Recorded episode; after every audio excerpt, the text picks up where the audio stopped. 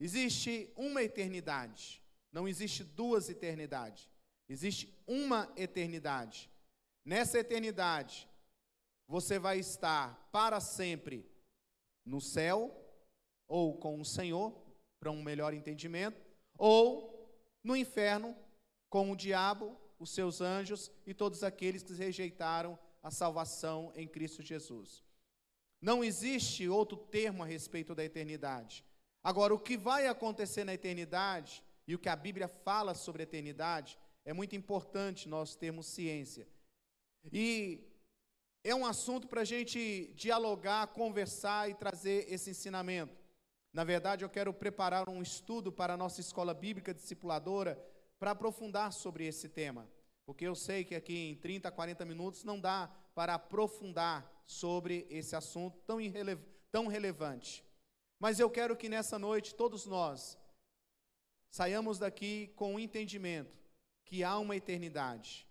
E o que eu escolho hoje vai determinar como eu viverei para sempre essa eternidade. A minha escolha, ela não vai determinar a eternidade do meu parente. A minha escolha não vai determinar a eternidade de, da sociedade. A minha escolha diária, ela vai determinar como será. Não é como eu vou passar, mas é como eu estarei na eternidade. Porque passar é algo temporário. Tem muitas pessoas que dizem, ó, onde você vai passar a eternidade? Irmãos, ou você vai permanecer no céu, ou você vai permanecer no inferno. E quando a gente fala sobre inferno na Bíblia, inferno é um lugar.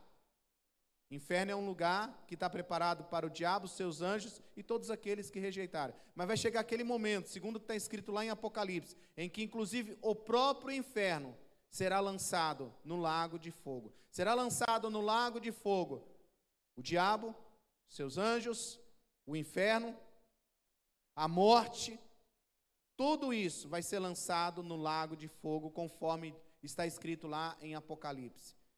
Tem muitas pessoas que pensam que o inferno é o ponto final. Não, o inferno não é o ponto final. O ponto final é o lago de fogo, onde estará eternamente ali aqueles que eu estou mencionando. Mas e os outros? E o céu? Como vai ser o céu? O que, que vai acontecer? O nosso problema, irmãos, é porque a gente acha que, muitos de nós acham que você vai viver aqui, não vai envelhecer, que você não vai adoecer, que você, sabe, pode fazer o que você quiser na sua cabeça, que Deus é amor, Deus é amor, e esquece que Ele é justiça, e esquece que Ele é justo, e esquece que ele realmente não fez o homem para permanecer a eternidade longe dele. Você esquece isso. Porque quando Deus fez Adão e Eva, ele fez Adão e Eva não para que eles morressem. Irmãos, olhe para cá, por favor. Nunca esteve no coração de Deus o homem morrer.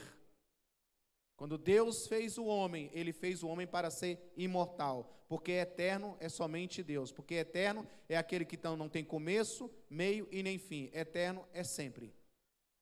O único que é eterno é Deus. O homem é obra da criação. O, próximo, o próprio, os próprios anjos, eles tiveram um início. A própria existência teve um início. Deus não. Deus não é fruto do produto de alguém. Por isso que nós ensinamos aqui na Bíblia, aqui na igreja, respaldado pelas Escrituras: Deus não existe. Escute bem, você que está aqui, você que está em casa, Deus não existe. Deus não é fruto de uma religião. Deus não é fruto de algo que simplesmente surgiu por aí. Deus não existe. O Deus, Pai do nosso Senhor Jesus Cristo, Ele é. Ele é ele não é fruto de fabricação de alguém. A religião, em muitos aspectos, existe. Alguém foi lá e fundou a religião Y. Alguém foi lá e fundou a religião X. Isso existiu. Começou em algum ponto. Agora, Deus não. Deus é. Por isso que quando Moisés se apresenta ali no monte, e aí Moisés pergunta: O que, que eu falo a respeito do Senhor? Diga para eles: o eu sou, enviou você. O eu sou. O eu sou. Não é aquele que alguém inventou. O eu sou. Deus é. Ele é. O princípio, o meio e o fim. Ele é o alfa e o ômega. Amém? Então eu quero caminhar com você e falar sobre eternidade. Como estou me preparando? Como você está se preparando? Irmão, com toda sinceridade, se você partir hoje, para onde você vai? Permanecer na eternidade. E eu não quero uma mensagem aqui para coagir ninguém a ficar com medo da morte. Porque a morte está bem aí, irmão. Você está vivo. Qualquer hora pode acontecer, pode acontecer com uma criança, pode acontecer com um idoso. Muitas vezes, para nós, um, alguém muito novo partir, para nós é um choque, mas estamos aí, estamos sujeitos. E quantas vezes a irresponsabilidade do homem tem ceifado muitas vezes. Não quer dizer que é Deus, não, irmãos. A irresponsabilidade do homem tem ceifado muitas vidas. Quantas pessoas não estão cuidando daquilo que Deus deu, que é a vida? Quantos irmãos? E estão queimando o processo. Tem muitas pessoas que falam assim, não, porque era da vontade de Deus, fulano tal morrer, né? Porque é, é, Deus mostrou, irmãos. Camarada entra num carro, coloca 200 km por hora, vai aí e acha que tá, é, Deus, Deus está nesse negócio. Deus não está não, irmãos. Deus nunca vai compactuar com a irresponsabilidade nossa. Deus ele tem compromisso com a verdade. Deus tem compromisso com aquilo que é propósito dele. Deus tem compromisso com aquilo que realmente está dentro da vontade de Deus, não da minha irresponsabilidade. Amém? Então eu quero caminhar nas escrituras a respeito disso. Abra comigo a sua Bíblia lá. Se você não tiver Bíblia, você pode acompanhar no telão. Nós colocamos ali um, uma série de slides. Alguns têm, outros não têm. Mas diz assim, Salmo 103, versículo 15, 16, diz: A vida do homem é semelhante à relva ele floresce como a flor do campo, que se vai quando sopra o vento. Tampouco se sabe mais o lugar que ocupava. Lucas 12, 25. Quem de vocês, por mais que se preocupe, pode, que se preocupe, pode acrescentar uma hora que seja da sua vida? João 10, 10. Disse Jesus: Eu vim para que todos tenham vida e vida abundante. A vida que Deus planejou para você deve ser vivida em apenas um entendimento, extensão, mas também uma oportunidade de viver uma vida plena que Jesus prometeu. Jesus prometeu uma vida plena para nós. Deus não te fez para comer o pão que o diabo amassou. Deus te fez para comer o pão que veio do céu e que está aí à nossa disposição. Irmãos, você não está aqui com uma filosofia dizendo assim, ó, você vai ser salvo pelo tanto de sofrimento que você vive. Não é isso, irmãos. Isso é outra coisa. Isso não tem nada a ver de cristianismo. A vida que Deus tem para mim e para você é uma vida plena na presença dele. Mesmo que eu e você estivermos passando pelo deserto, passando por tempestade, passando momentos difíceis, eu sei que ali mesmo, nessas situações, Deus tem vida plena para mim. Aleluia! É, Miles Murray, ele escreveu o seguinte: não somos terráqueos, nós somos celsáqueos. Diga para o seu irmão aí, meu irmão, você não é terráqueo, você é celsáqueo. Diga aí, celsáqueo. É, irmãos, porque tem gente que fica aí, gente, tem profissão para estudar os ETs, para os seres das outras galáxias e coisa e tal. Meu irmão, você chega e fala assim, ó, deixa eu dizer uma coisa para você, eu não sou ET não, mas eu sou do céu. Eu acho que você não entendeu. Você pode chegar e falar, ó, eu não sou do, do céu, eu não sou do ET não, mas eu sou do céu. Eu sou do céu, fui comprado, lavado e remido. Jesus que veio, ele me comprou, ele me redimiu. Não, não tenho merecimento, mas ele me tornou cidadão do céu. Aleluia! Irmãos, os crentes de hoje não têm prazer em falar do céu, irmãos. Na verdade, é como eu disse, quando fala de céu, eternidade, quando vida plena, vida eterna, as pessoas têm medo. Tem gente que está agora solteiro falando assim: Ô oh, Jesus, volta depois que eu casar. Ô oh, Jesus, volta, não volta antes de eu casar, não. Cuidado com o que você pede. Cuidado. A igreja sobe, seus pais sobem, todo mundo sobe e você vai ficar com o endemoniado do seu namorado por aí. Cuidado. Lucas 12, 20 diz assim: Contudo, Deus lhes disse: Insensato, essa mesma noite, essa mesma noite a sua vida lhe será exigida. Então, quem ficará com que você preparou? Nós, irmãos, somos seres espirituais. Você entende isso? Irmãos, você pode até acreditar que você é fruto de um macaco ou de uma evolução científica. Eu acredito na evolução ou na, no desenvolvimento da raça humana como pessoa e assim por diante, dentro da ciência, dentro daquilo que é. A própria ciência, ela está provada, provou a própria ciência que nós viemos de um só ser. A própria ciência, ela fazendo seus estudos de é, é, mapeamento de DNA, ela chegou à conclusão que nós todos viemos de um único ser. E esse único ser, segundo essa, essa, esse estudo genético, foi comprovado que esse único ser ele veio lá da região da África, ali perto da onde que é as áreas, as regiões bíblicas, é onde que veio essa espécie. Aí eles falam assim, ó, essa espécie é uma espécie de macaco. Não pode deixar de ter essas colocações. Mas dentro da ciência está provado que toda a humanidade toda a humanidade veio de um ser. A Bíblia diz que Deus fez o quê? O homem, a sua imagem, conforme a sua semelhança. E meu irmão, deixa eu dizer algo para você. Principalmente tem aí é, a, a Vitória, Ana Vitória, não é isso? A Ana Vitória está fazendo medicina. Ana Laura, Ana Vitória é a irmã. Ana Laura, tem outros que estão aí na área de medicina, da área da saúde. Deixa eu dizer uma coisa para você. A nossa essência não é o pó da terra. O nosso âmago não é o pó da terra. A nossa matriz não é o pó da terra.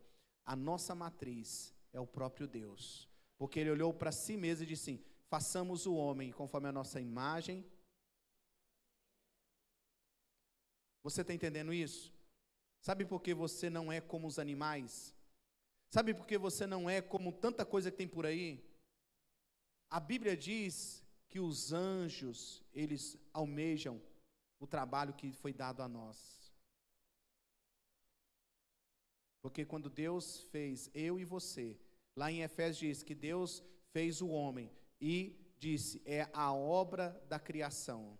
Sabe por que o diabo ele quer tanto destruir eu e você? Porque a questão não é você, a questão é ele. Não é atingir você. Ele não está nem aí para você, para mim. A questão é o coração de Deus, porque quando Deus olha para você, Ele olha para a obra-prima que Ele fez. E por isso que Ele, Ele se fez carne, se esvaziou de toda a sua glória, habitou entre nós. Nós não merecíamos, mas Ele deu a sua vida em nosso lugar. Por quê? Pelo amor. Pelo amor incondicional que está nele. O amor ágape, o amor perfeito. Então nós precisamos cada dia pensar sobre isso. E irmãos, falar sobre a eternidade é muito importante e a nossa vida precisa estar isso. O passado é tudo aquilo que já se passou e não podemos mais nada fazer para mudá-lo. O presente é a dádiva que recebemos, porque nele recebemos oportunidades para semear o nosso futuro. E o futuro pertence a Deus e precisamos pensar sobre o que estamos fazendo. Pense numa boa coisa do seu passado. Pensa aí, pensou? Bom? Pense em dez coisas ruins do seu passado. É rapidão, lembra, né? Mas o seu passado passou. O presente é um presente de Deus, é uma dádiva. Deus está te dando hoje. O hoje é um presente de Deus. A vida que Deus deu para você é hoje. E o futuro é algo que nós estamos aí construindo, fazendo e assim por diante. E eu quero ler aqui, muito importante, escrito por alguns teólogos e filósofos. Passado demais gera depressão. Diga comigo. Passado demais gera depressão. Presente demais gera compulsividade e vícios. E futuro, e futuro demais gera ansiedade. Futuro demais gera ansiedade. Então precisamos estar bem organizados sobre isso. Eclesiastes 3:11 diz assim: "E ele fez tudo apropriado a seu tempo. Também pôs no coração do homem o anseio pela eternidade. Mesmo assim, este não consegue compreender inteiramente o que Deus fez. Existe, segundo Blaise Pascoal, um vazio dentro do coração, dentro do homem, do tamanho de Deus. O filósofo, né, matemático Blaise Pascal, ele disse: há um vazio no formato de Deus no coração de todo homem. A eternidade é uma verdade, você acredite ou não, é uma verdade. Diga para o seu irmão, você acreditando ou não, a eternidade está aí. Ela está aí. Então, irmãos, nós precisamos saber de alguns pontos bem importantes sobre os impactos sobre essa eternidade. Primeiro, nossas decisões terrenas geram impactos eternos. Nossas decisões terrenas geram impactos eternos. Lucas 23, 42 e 43. Então ele disse: Jesus, lembra-te de mim quando entrares no teu reino. Jesus lhe respondeu: Eu lhe garanto, hoje você estará comigo no. Então, ele fez uma decisão ali, terrena, com impacto, com consequências eternas. Aleluia. B. A morte não é o fim. Diga para o seu irmão: a morte não é o fim.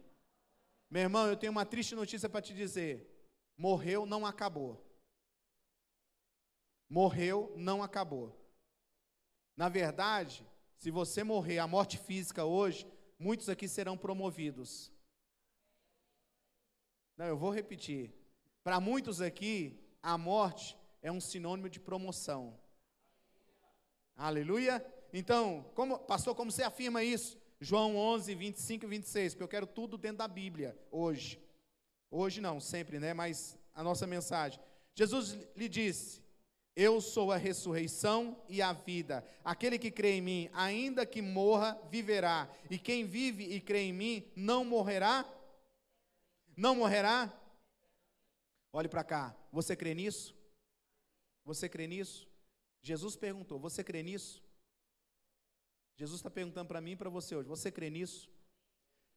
Terceiro, a vida terrena é passageira e momentânea. Salmos 114, 4 diz assim: O homem é como um sopro, seus dias são como uma sombra passageira. D.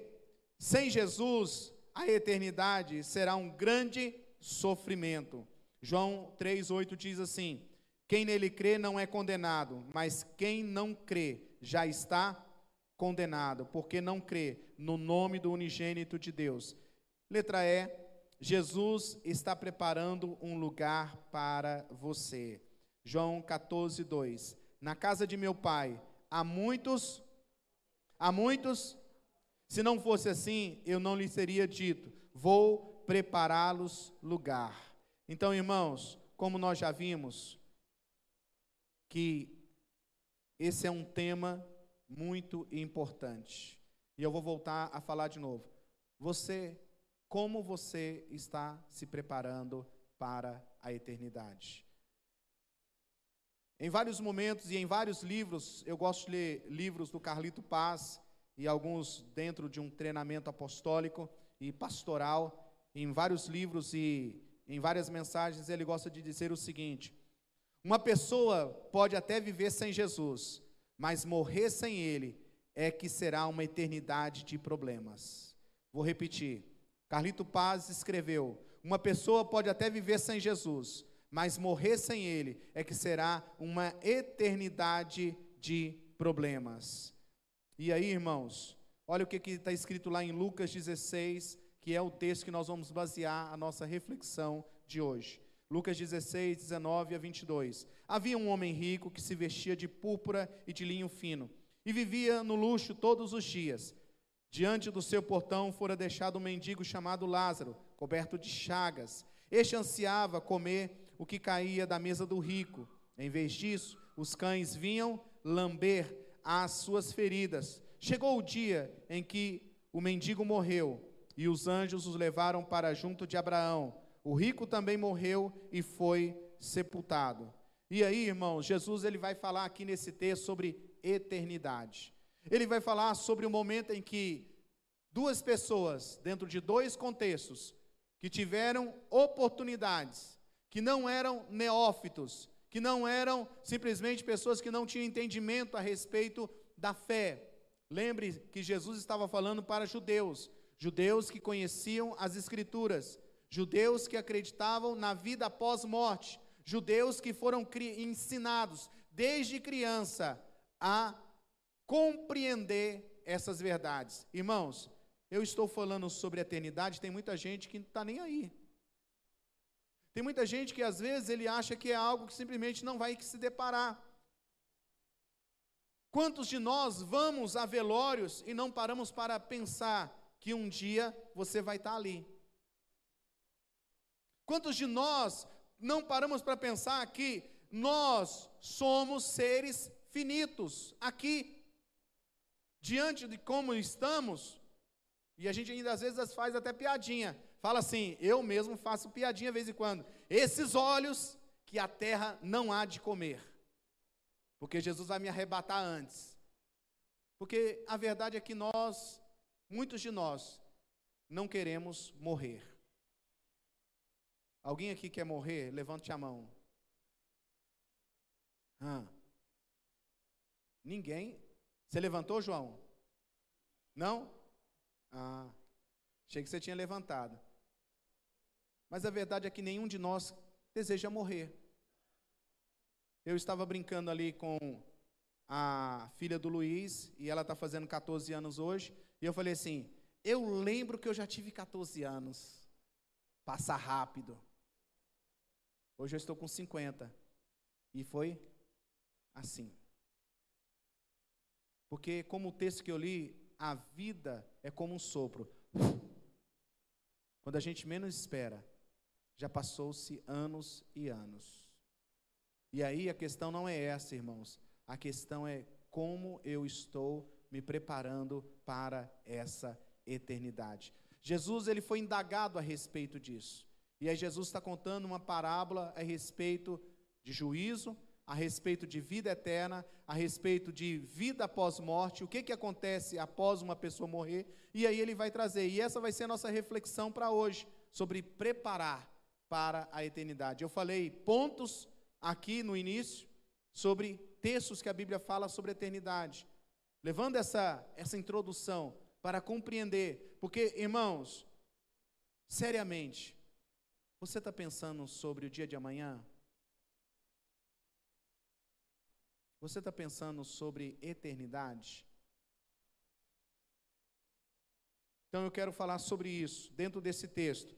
Primeiro ponto que eu preciso para me preparar para a eternidade é apegar-se ao que é eterno. Diga comigo, apegar, apegar-se ao que é eterno. Olha o versículo 19 diz assim: Havia um homem rico que se vestia de púrpura e de linho fino e vivia no luxo todos os dias. Esse texto, irmãos, que ele fala, ele fala sobre este homem, que ele tinha muito dinheiro, ele tinha muitas riquezas e ele tinha ali vivendo uma vida de luxúria, regalada.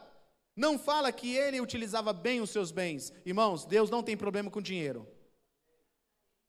Eu vou repetir porque tem muita gente que acha que ser abençoado é viver assim na. Sabe aquela coisa assim? Ah, porque eu não posso ser rico, porque senão Deus não está Deus não tá me abençoando, porque o dinheiro é do diabo. Irmão, você está dando, você tá dando dinheiro para quem não merece, porque o dono do ouro e da prata é o Deus. Vou repetir: quem é dono do ouro e da prata é Deus. Mas o texto está falando que esse homem ele vivia de forma o quê? Dissoluta, na luxúria. Ele não sabia usar aquilo que Deus tinha dado para ele. Ele não usava de forma correta ele estava apenas preocupado em viver aqui, e apenas focado aqui, e apenas fazer a vida, vamos dizer assim, valer a pena, apenas para aqui, olhando apenas para esse momento, olhando apenas para o que poderia satisfazer a sua pessoa. Tem muitas pessoas que dizem assim, porque eu mereço ser feliz, vou lá e vou comprar aquele carro em 500 parcelas, porque eu mereço ser feliz. Ele não pensa em consequência. Não, porque eu mereço ser feliz, então esse traste que está aí na minha casa, eu vou dar um jeito nele e vou pegar alguma outra coisa, porque eu mereço ser feliz. Ele está pensando apenas na sua realização temporária e pessoal. Esse homem estava desse jeito, ele estava tão apegado à terra, tão apegado à terra, que os seus olhos não enxergavam a eternidade. Há muitas pessoas hoje que estão tão apegadas a essa terra que ele não pensa, ele não para para pensar que um dia todos nós vamos prestar contas a Deus pela nossa vida. Todos nós, irmãos. Você pode ser rico, pode ser pobre, pode ser o pastor, pode ser aquele que fica na mesa de som, aquele que está visitando, aquele que está chegando. Todos nós, o incrédulo ateu, o crente, o evangélico, o católico, todos nós vamos prestar contas a Deus da nossa vida. Um dia. E aquele homem estava tão focado apenas aqui na terra que ele esqueceu da eternidade. Ele esqueceu. O problema do texto aqui não é o dinheiro. O problema é a maneira que ele viveu a vida. Quem está comigo? Irmãos, Deus não tem problema em te abençoar financeiramente. Porque tem gente que é tão pobre, tão pobre, tão pobre que só tem dinheiro. Porque Deus não tem problema com dinheiro. Deus não tem, pelo contrário, Deus usa o dinheiro para abençoar pessoas, famílias, sociedades e assim por diante. Amém? Porque ele é o dono do ouro e da prata. Mas esse homem estava tão aqui apegado a isso, irmãos, que ele ficou preso à terra. Em mil, em 2016, lançaram um jogo aí nos celulares de você usar e tá tão entretido, entretido, né? Com entretenimento, de ficar procurando. Esse jogo foi lançado, de ficar procurando. Você abria assim o aplicativo e lá tinha um Pokémon. E aí puxava o outro e tal. Esse jogo, irmãos, que foi lançado em 2016, ele entreteu tantas pessoas, prendeu tantas pessoas, que pessoas elas ficaram tão focadas nesse jogo que perderam a sua vida. Milhares de pessoas sofreram acidentes, milhares de pessoas entraram em um, um transe psicótico e numa fora de uma realidade que ele teve que realmente ser tratado de uma forma bem presencial, bem pontual, porque havia essa coisa do viajar. Irmãos, tem gente que não quer vir para a realidade, ele quer viver no mundo virtual, no mundo de fantasia e assim por diante. Há uma vida real para nós vivermos aqui. Há uma vida que nós precisamos compreender aqui. Olha só, Colossenses 3, 2 diz assim: mantenham o pensamento nas coisas do alto e, nas, e não nas coisas terrenas. Diga comigo, mantenha o pensamento nas coisas do alto e não das aqui. Irmãos, nós não podemos estar tão entretidos com a vida que nos esquecemos que temos uma eternidade para viver. Segundo ponto que é muito importante ter, entender, que é um princípio para a eternidade: colocar em Deus o seu prazer e a sua satisfação. Versículo 20 e 21 diz assim: Diante do portão fora deixado um mendigo chamado Lázaro, coberto de chagas. Este ansiava comer o que caía da mesa do rico. Em vez disso, os cães vinham a lamber as suas feridas. Jesus ele coloca essa realidade, irmãos, não para dizer que o problema e ir para o céu é a pobreza, a enfermidade. Por um bom tempo da história do cristianismo, e inclusive surgiu uma corrente franciscana que dizia assim: você quer ser mais santo? Então você tem que ser bem pobre. Você tem que viver vestido de saco, você tem que viver um certo estereotipo e isso realmente vai fazer diferença. Jesus não estava falando sobre isso. Jesus estava falando sobre realmente compreender que nós não podemos colocar a nossa vida plenamente, plenamente focada, o prazer e a satisfação apenas nas coisas desta terra. Nosso prazer, ele precisa ser bem claro. O salmista diz assim: Antes tem o seu prazer na lei do Senhor, e na sua lei medita de dia e de noite. O, o, o rico aqui, o seu prazer estava naquilo que estava ali, diante dele. O que Jesus está falando aqui é que aquele que estava enfermo, aquele que estava ali, ele tinha um foco, ele tinha uma luta, ele tinha uma adversidade. Mas para os anjos virem e levarem para o seio de Abraão, que representa no judaísmo o céu, porque seio de Abraão no Antigo Testamento é o paraíso, é o céu. O que, que ele está dizendo? Que aquele homem, mesmo diante de lutas, mesmo diante de adversidade, mesmo enfrentando problemas, ele tinha o seu foco, o seu prazer estava no Senhor. E quando ele partiu, ele parou aqui, o que, que veio buscá-lo? A promoção. Quem está me entendendo? Quem está me entendendo? Meu irmão, minha irmã, onde está o seu prazer?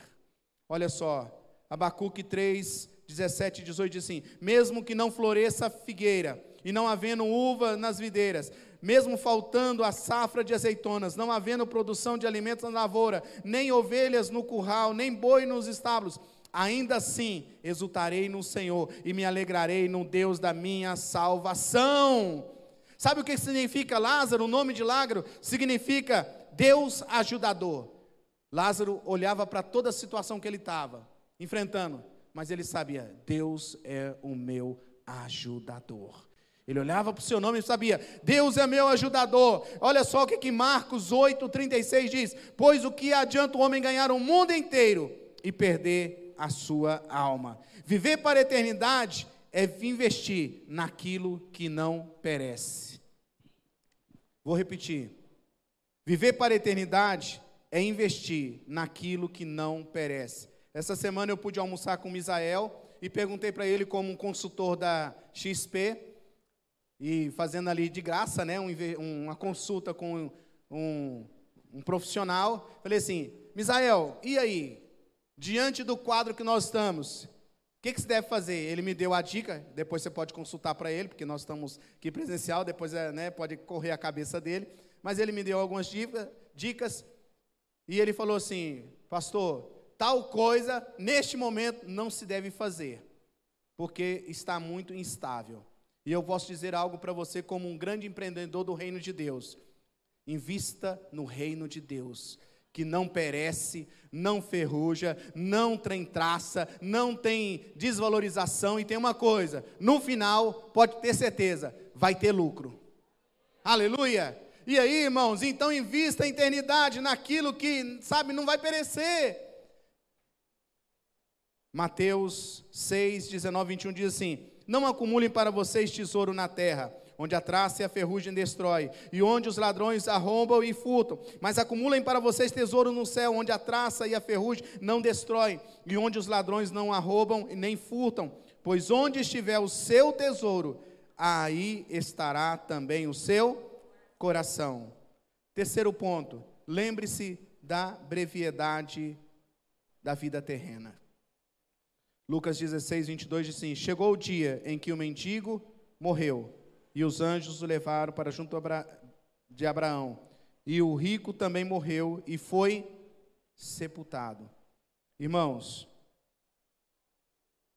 Lázaro e o rico morreram, nada mudou.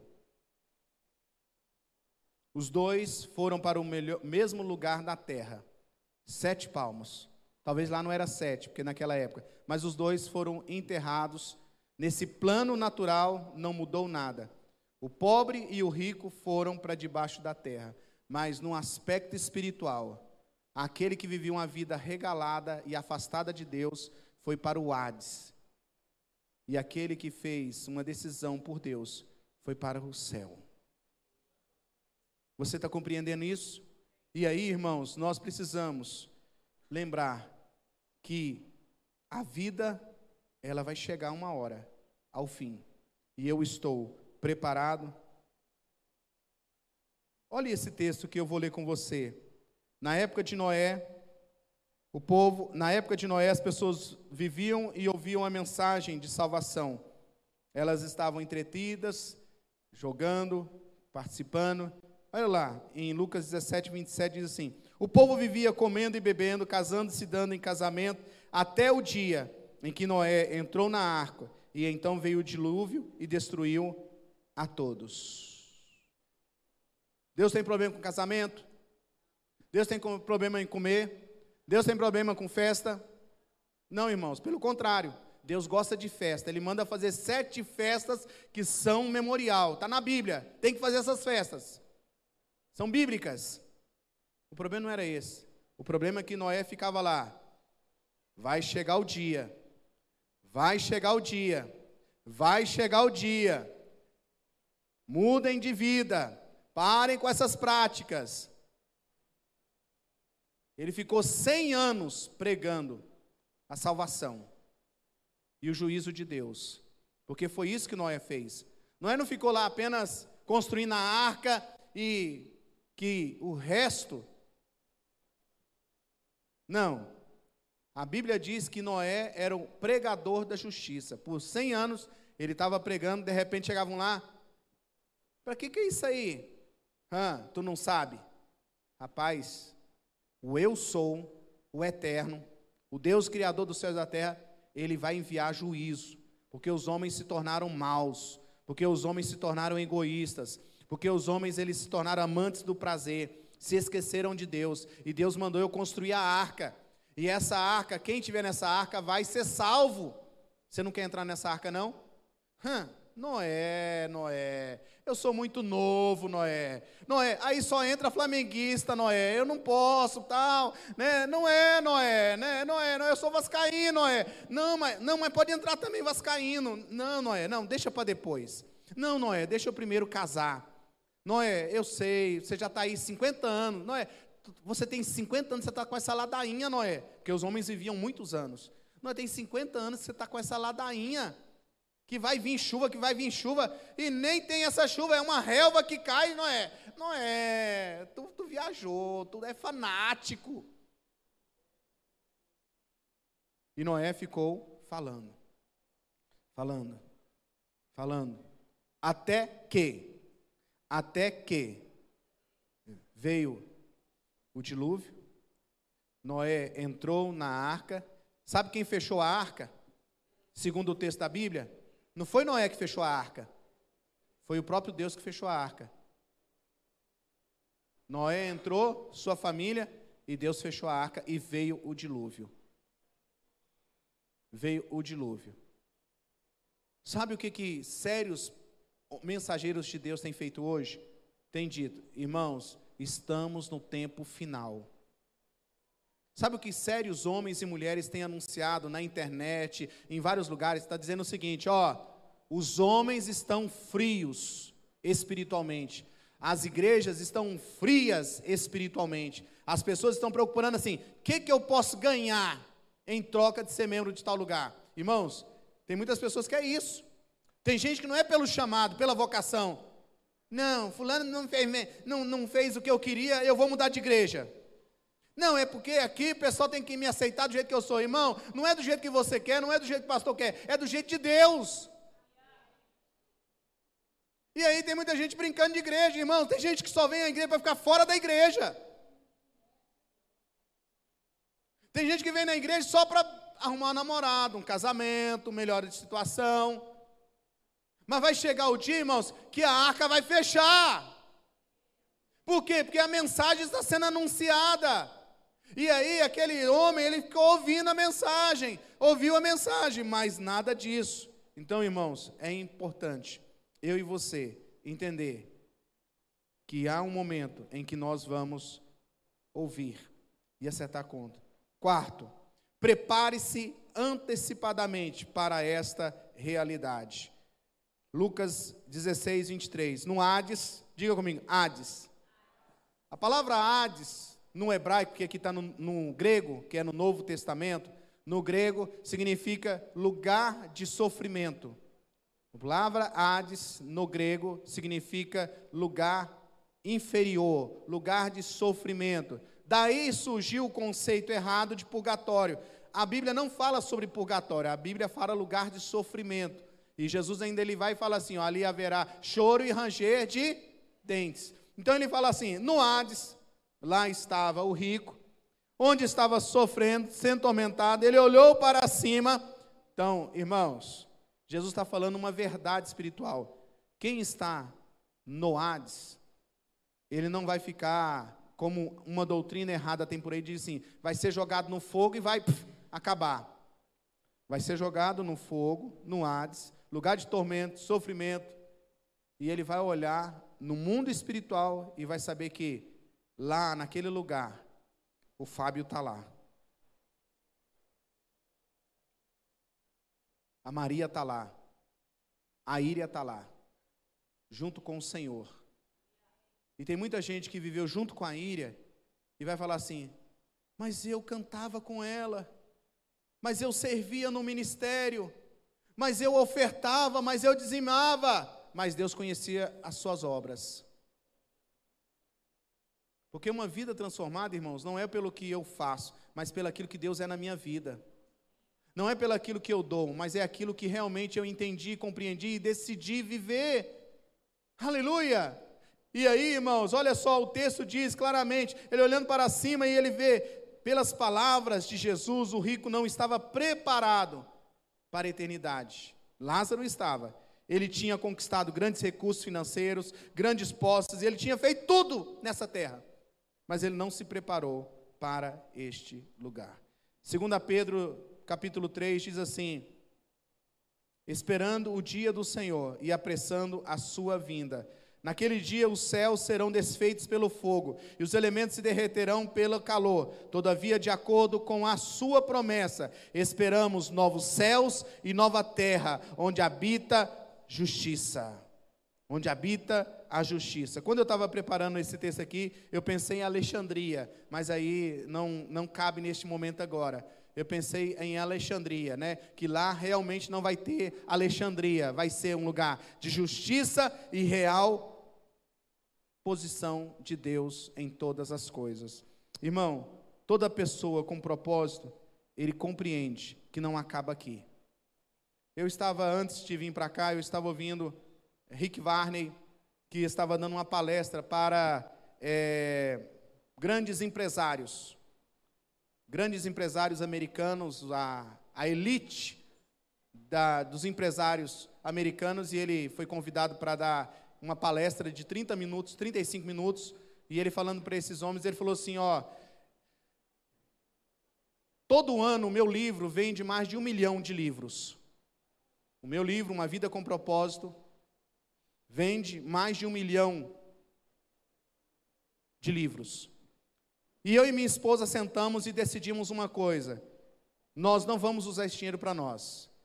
Com a renda desse livro, que foram milhões de dólares que ele adquiriu, ele pegou e ele calculou todos os anos que ele serviu, 25 anos servindo na igreja que ele foi como pastor, e ele devolveu como oferta ao Senhor todo o dinheiro que ele recebeu ali é, daquela igreja. E ele disse sim: Isso aqui é para quê? Para quebrar todo orgulho e vaidade, dizendo que quem sustenta a nossa vida é Deus e nós somos gratos pelo aquilo tudo que o Senhor fez na nossa vida. O restante do dinheiro, ele abriram três filantropias, três ONGs, para cuidar de órfãos, viúvas e problemas, pessoas que têm problema com AIDS e é, câncer. E aí ele decidiu, ele e a esposa, viver com o dízimo inverso. Ele doava 90%, entregava como dízimo 90% e vivia apenas com 10%, porque ele tinha uma certeza, uma certeza. Que vai chegar aquele momento em que ele vai se encontrar diante de Deus. E ele quer chegar diante de Deus e falar assim: Senhor, tudo que o Senhor colocou na minha mão, eu usei para um propósito maior para o avanço, para o abençoar de vidas, para a transformação das pessoas. A minha vida não foi vazia. A minha vida teve um porquê. E eu entrego a ti tudo isso. Vou viver com o suficiente que eu preciso.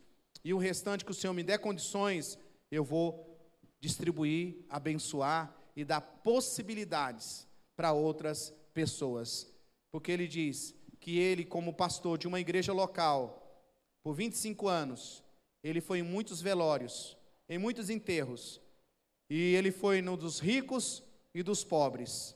Ele foi dos classe média e daqueles que têm uma vida que dá para viver. E ele aprendeu uma coisa: é tudo igual. O rico chora, o pobre chora, o classe média chora, e não há o que fazer naquele momento, porque tudo que a pessoa deveria fazer, ele deveria ter tomado posse ou agido enquanto estava em vida. Ele viu o pobre brigar por riquezas do que morreu, ele viu o rico brigar pelas riquezas do que morreu, ele viu classe média brigar pelo aquilo que ficou, e ele viu tudo isso. E ele e a esposa decidiram: nós queremos realmente partir desta vida com tudo resolvido.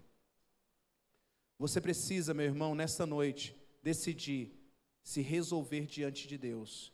Porque do que adianta o homem ganhar o mundo inteiro e perder a sua alma? Do que adianta você ter uma conta que tem 100 mil reais e você ser um homem feliz? Do que adianta você ter uma conta que não tem nenhum real e ser um homem infeliz? Porque não é a quantidade de recursos que você tem na sua conta bancária, mas é o seu lugar em Deus. É você poder ajoelhar e sentir a presença de Deus, e saber que você está agradando o coração de Deus, e saber que o céu desce quando você ora, que o céu desce quando você adora, e você saber que há uma realidade espiritual que não há como fugir, que você vai viver essa realidade, ela plenamente ou não. Isso é muito importante para nós, irmãos. E, irmãos, o quinto ponto é ouvir e crer na mensagem de salvação de Jesus Cristo. O texto 16, Lucas 16, 31 diz assim: Abraão respondeu: Se não ouvem a Moisés e aos profetas, tampouco se deixarão convencer, ainda que ressuscite alguém dentre os mortos. O texto bíblico, Jesus está dizendo assim: ó, se for por milagre, se for por algo extraordinário, as pessoas converteriam aos milhares. Irmãos, eu não tenho 25 anos de pastorado. Eu fui ordenado ao ministério pastoral em 2004. Mas desde 1993 que eu me converti, 92, 92, né, Íria? 92. Desde 1992 eu estou nessa caminhada de cristianismo. Eu já vi gente que tem perna pequena, um menor do que a outra, crescer. Eu já vi gente ser curada de câncer. Eu já vi gente chegar diante de Deus totalmente arrebentada e Deus mudar a história dessa pessoa. Eu já vi gente realmente chegar assim com o diagnóstico de não tem mais jeito e a pessoa mudar sabe, a história totalmente. Eu já vi gente que não tinha condição de ter filho, do médico falar assim: ó, é mais fácil cair um avião no meu consultório do que você engravidar, e a pessoa chegar lá e falar assim: ó, tá aqui, muda o seu consultório, porque você ainda vai cuidar de mim. Eu já vi tudo isso, irmãos. Mas dentro dessa caminhada do cristianismo, eu já vi muita gente que vivenciou milagres extraordinários e que hoje não querem nem saber de Deus. Porque não é milagres que são fator de fé. Não é o sobrenatural que é fator que faz a pessoa realmente se firmar em Deus. Sabe o que, que é? Decisão, conversão, genuíno arrependimento de parar com uma mensagem como essa, que parece até um estudo bíblico, e é isso que eu quero falar mesmo, que eu quero falar com, é, é, é, citar vários textos para dizer para você, irmãos, a Bíblia, ela está recheada de falar sobre vida eterna, que haverá um juízo eterno, que haverá salvação eterna, que haverá presente, que haverá é, é, é dádivas que Deus vai dar, irmãos, a Bíblia diz que nós vamos julgar as nações com Cristo, a Bíblia diz, irmãos, que haverá aquele momento no milênio em que nós vamos reinar com Cristo aqui nessa terra e governar as nações. E em que lugar você vai estar? Você vai estar lá longe, porque você foi salvo pelo fogo, ou você vai estar na linha de frente, porque você foi fiel até a morte.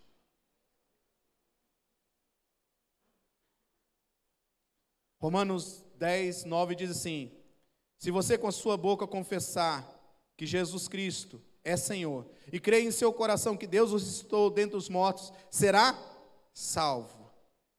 E aí, irmãos, lá em Efésios 2, 10 diz assim: Porque vocês são salvos pela graça por meio da fé, e isso não vem de vocês, é dom de Deus, não por obras para que ninguém se glorie, porque somos criação de Deus, realizado em Cristo para fazermos boas obras, os quais Deus preparou de antemão para que nós as praticássemos. E aí entra naquele ponto que é mais importante.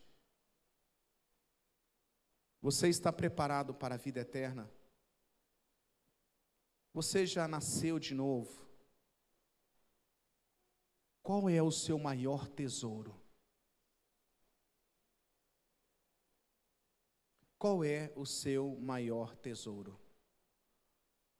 Seu maior tesouro é sua família, como muitos dizem por aí? Será que o seu maior tesouro não deveria ser o Senhor, em primeiro lugar? A salvação que Ele lhe deu? Porque tem muita gente, irmãos, colocando o emprego em primeiro lugar. Dizendo assim, não, porque se eu não tiver emprego, como é que minha família vai viver? Irmãos, se Deus não for suficiente para sustentar a sua família, quem vai sustentar? Porque hoje você está sadio, amanhã você pode estar doente, irmãos. E aí nós estamos colocando Deus em terceiro, quarto, quinto lugar. E quando eu falo Deus, irmãos, eu estou falando sobre vida eterna, sobre relacionamento, sobre caminhada de fé. Quantas vezes, irmãos, nós estamos criticando Pedro? É, Pedrão trocou, né, é, Pedrão trocou, é, é, negou Jesus aí e, né, facinho. Ou às vezes de Judas, né? Ah, Judas vendeu Jesus por 30 moedas. Está 30 moedas. E quantos estão trocando Jesus por uma noite com a sua namorada? Quantos estão trocando Jesus por uma mentira diária? Porque tem gente, irmãos, que ele até falando a verdade, ele dá um jeito de mentir. Porque uma coisa é você pecar, o pecado, um acidente na sua vida. Outra coisa é aquele que vive na prática do pecado. Há uma eternidade diante de nós. O que que você vai escolher viver? O que que eu vou escolher viver? Há uma eternidade diante de todos nós. Irmãos, eu vejo às vezes pais que trazem os filhos aqui para aprender a ofertar. E isso é muito importante, mas deixa eu ensinar algo muito mais importante. Ensina para o seu filho amar a Deus sobre todas as coisas. Ensine o seu filho a realmente ter relacionamento com Deus, a colocar Deus em primeiro lugar. Você quer realmente algo consistente? Ensine aqueles que estão à sua volta. Quantos de nós, irmãos, estamos vendo nossos amigos, familiares indo para o inferno e a gente ainda está aplaudindo? Ah, não tem problema, só porque ele, ele é, é, é, é afeminado? Tem problema só porque ele é, é, é, é, mulher e gosta de mulher, não tem problema. Deus entende, irmãos, Deus entende, já deixou na Bíblia, bem claro sobre isso. E aí nós vamos nos acostumando e vamos esquecendo de princípios espirituais. Que princípios são esses? Que um dia todos nós vamos apresentar diante de Deus.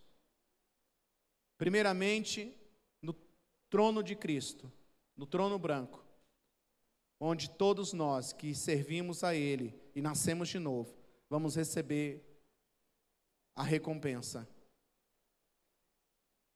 A recompensa. Eu li aqui no nosso devocional durante a semana que, lá em 1 Coríntios capítulo 15, que o vosso trabalho, no Senhor não é vão. Irmãos, sejam firmes e constantes, sabendo que o vosso trabalho no Senhor não é em vão, não é inútil. Hoje você está aqui, mas essa noite talvez Jesus pode voltar. E eu não vi um amém. Talvez Jesus pode voltar essa noite. Mas ele pode voltar daqui a 10 anos. Mas você vai estar preparado para hoje ou vai estar se preparando daqui a 10 anos? Se Jesus voltar hoje, você está pronto? Você está pronto? Você está pronto? Se Jesus voltar hoje, hoje, eu não estou falando se você é evangélico, Eu não estou falando se você é católico, não estou falando nada disso. Eu estou falando se você já recebeu a Cristo como único e suficiente Salvador e realmente entregou sua vida a Ele. Eu não estou falando se você é frequentador de igreja. Irmãos, nós estamos precisando pregar para os crentes hoje. Nós estamos precisando pregar para os pastores hoje. Sabe por quê? Porque todo mundo está levando na barriga. Levando na barriga. E esquecendo, irmãos, que haverá um dia, todos nós vamos prestar conta. E eu, irmãos, longe de mim, longe de mim, está aqui para julgar alguém. Porque eu não, eu, não, eu, eu não quero me colocar nesse lugar. Longe de mim. Mas a palavra, a palavra de Deus vai nos julgar. A palavra de Deus vai julgar a mim e a você. A palavra de Deus, ela não tem esse negócio de falar assim, ó, é só, é só para quem está, irmãos. A Bíblia diz assim: a quem muito é dado, muito será cobrado. Vocês acham que não há responsabilidade da nossa parte sobre isso, irmãos? É muito sério. Eu disse para minha esposa, falei assim, Íria, eu vou falar sobre um tema que não é nada agradável, que é muito difícil. É muito difícil falar sobre eternidade. Eu posso falar sobre eternidade, só falar que as ruas vão ser de ouro, não é verdade? É, irmãos, olha que coisa boa falar que na eternidade as ruas vão ser de ouro. Eu podia falar que na, lá na eternidade, que é um outro momento, lá na eternidade, você pode ficar tranquilo que lá não vai ter gordo nem magro, nossos corpos serão transformados. Eu poderia falar que na eternidade, irmãos, você é, é, um dia vai ser como mil anos. Eu poderia falar sobre isso, mas essa noite, o Espírito Santo de Deus, que habita em mim e você, está perguntando: você está se preparando para viver a eternidade? E se você entender e realmente começar a caminhar com Jesus, a sua eternidade já começou. A partir do momento que você entregou sua vida para Jesus, você não tem mais prazer no pecado. Você não tem mais vontade de viver pecando. O pecado se torna um acidente na sua vida. Você não tem mais essa coisa de falar assim: ah, Deus entende. Não, meu irmão, Deus não quer isso. Eu não vou fazer isso porque Deus não concorda. Porque isso não é do agrado de Deus. E eu quero viver uma vida para a glória dEle. Uma vida que agrade a Ele. Uma vida que, se Ele vier me buscar, eu estou pronto. Deixa eu contar um testemunho para vocês. Para terminar. Eu tinha um primo Talvez vai até chegar onde que na minha, na minha família. Meu primo passou boa parte da vida com problema de rins, perdeu os rins. E aí ele veio para Jesus.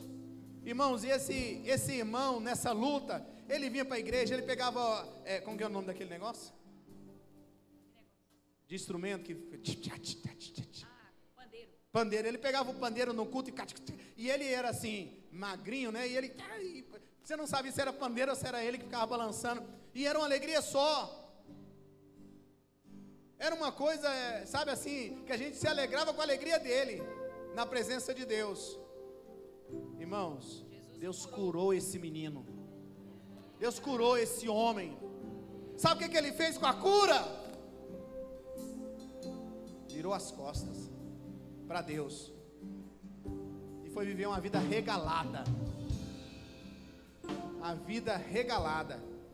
Foi beber, foi mulherzada, foi isso, foi aquilo. E ai daquele que chegava para ele para falar para ele voltar para a igreja.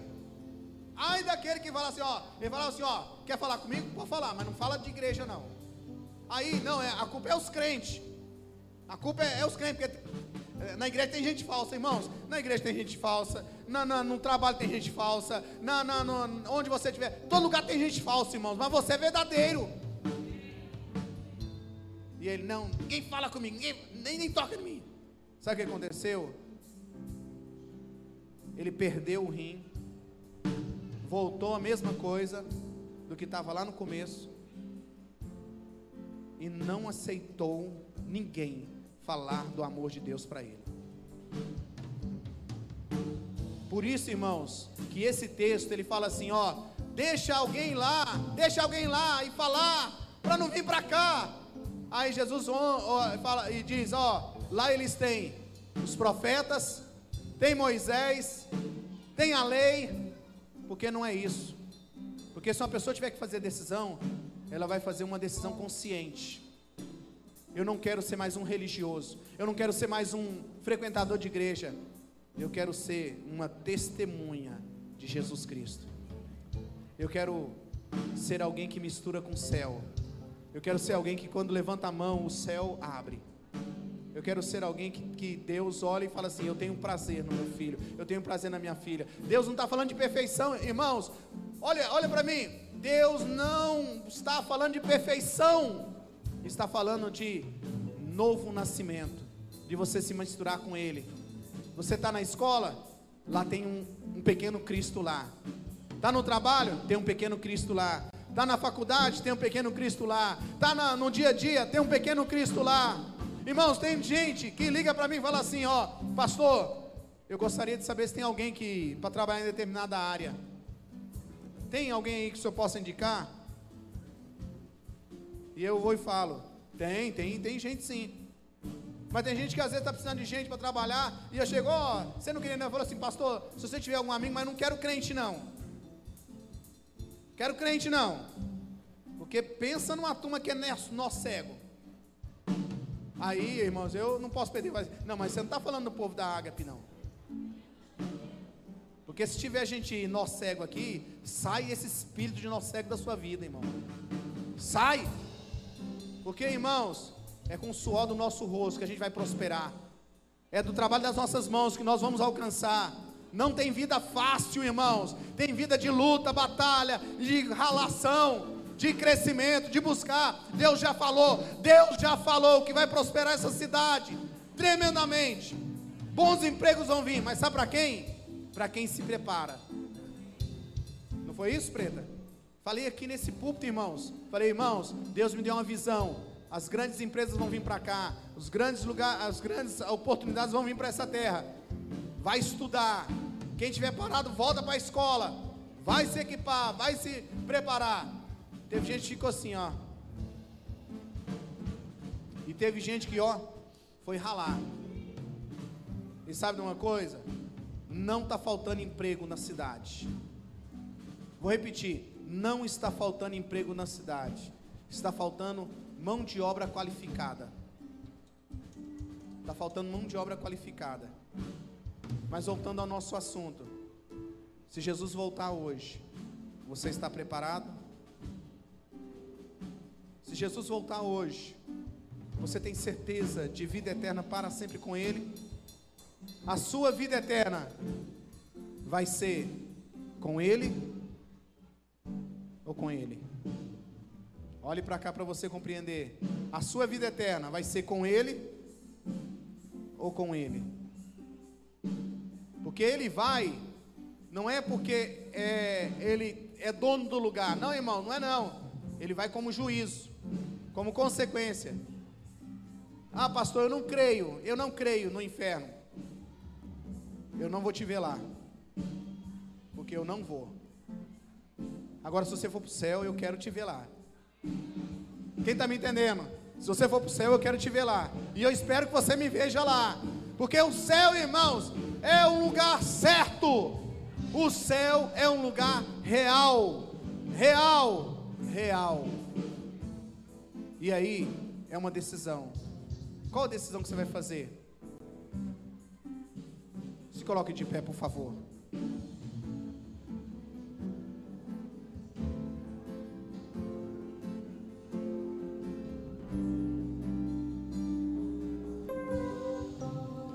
Eu não vou me apegar com as coisas daqui, pois eu sei há um lugar que me espera, estrangeiro eu sou, o meu lar meu Jesus, vem buscar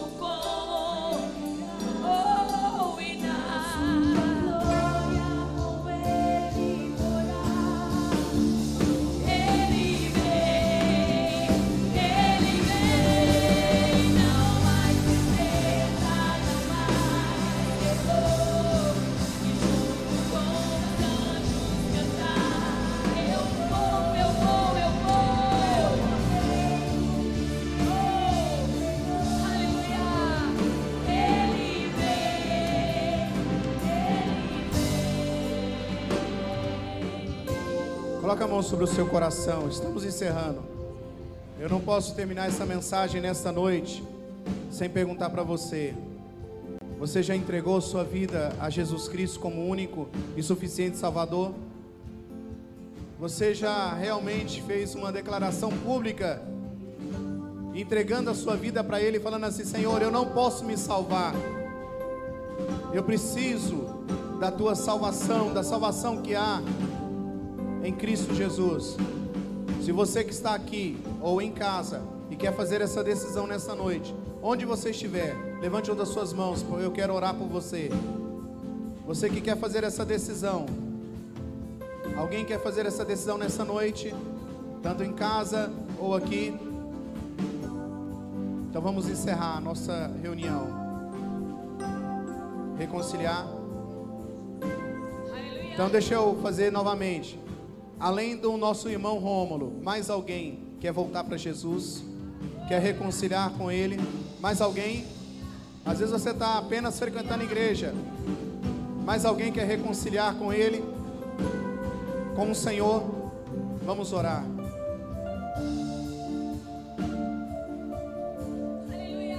Meus jovens aqui.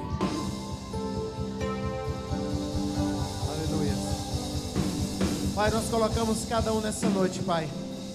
E fez, ó Deus, o caminho de volta para o Senhor. Aqueles que ficaram com vergonha de levantar suas mãos.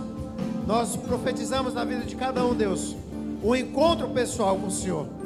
Uma vida e vida abundante com o Senhor. Porque é na tua presença que nós vamos encontrar essa bênção.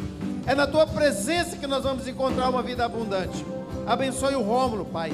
E cada um que nessa noite levantou a mão aqui ou nas suas casas, que estão voltando para o Senhor e que estão te aceitando como único e suficiente Salvador, Pai. Aceita eles em nome de Jesus.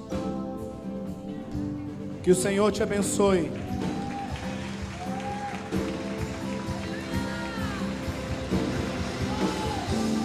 Que o Senhor te abençoe. Que o Senhor te guarde. Que o Senhor faça resplandecer o seu rosto sobre você e ele lhe dê a paz. Meu irmão, olhe para mim. Talvez eu não consegui transmitir o que eu gostaria de transmitir. Talvez você captou, mas Deus está falando a todos nós. Leve a vida cristã a sério. Leve a vida cristã a sério. Não deixe que nada roube a sua fé em Deus porque é o bom depósito. Vai chegar aquele momento em que nós vamos apresentar diante dele. Vamos apresentar diante dele, e ele vai dizer para nós: Venham, filhos amados, venham para o meu gozo eterno, onde eu preparei lugar para todos vocês. Amém? Amém? Ganhe o máximo de pessoas para Jesus. Sejam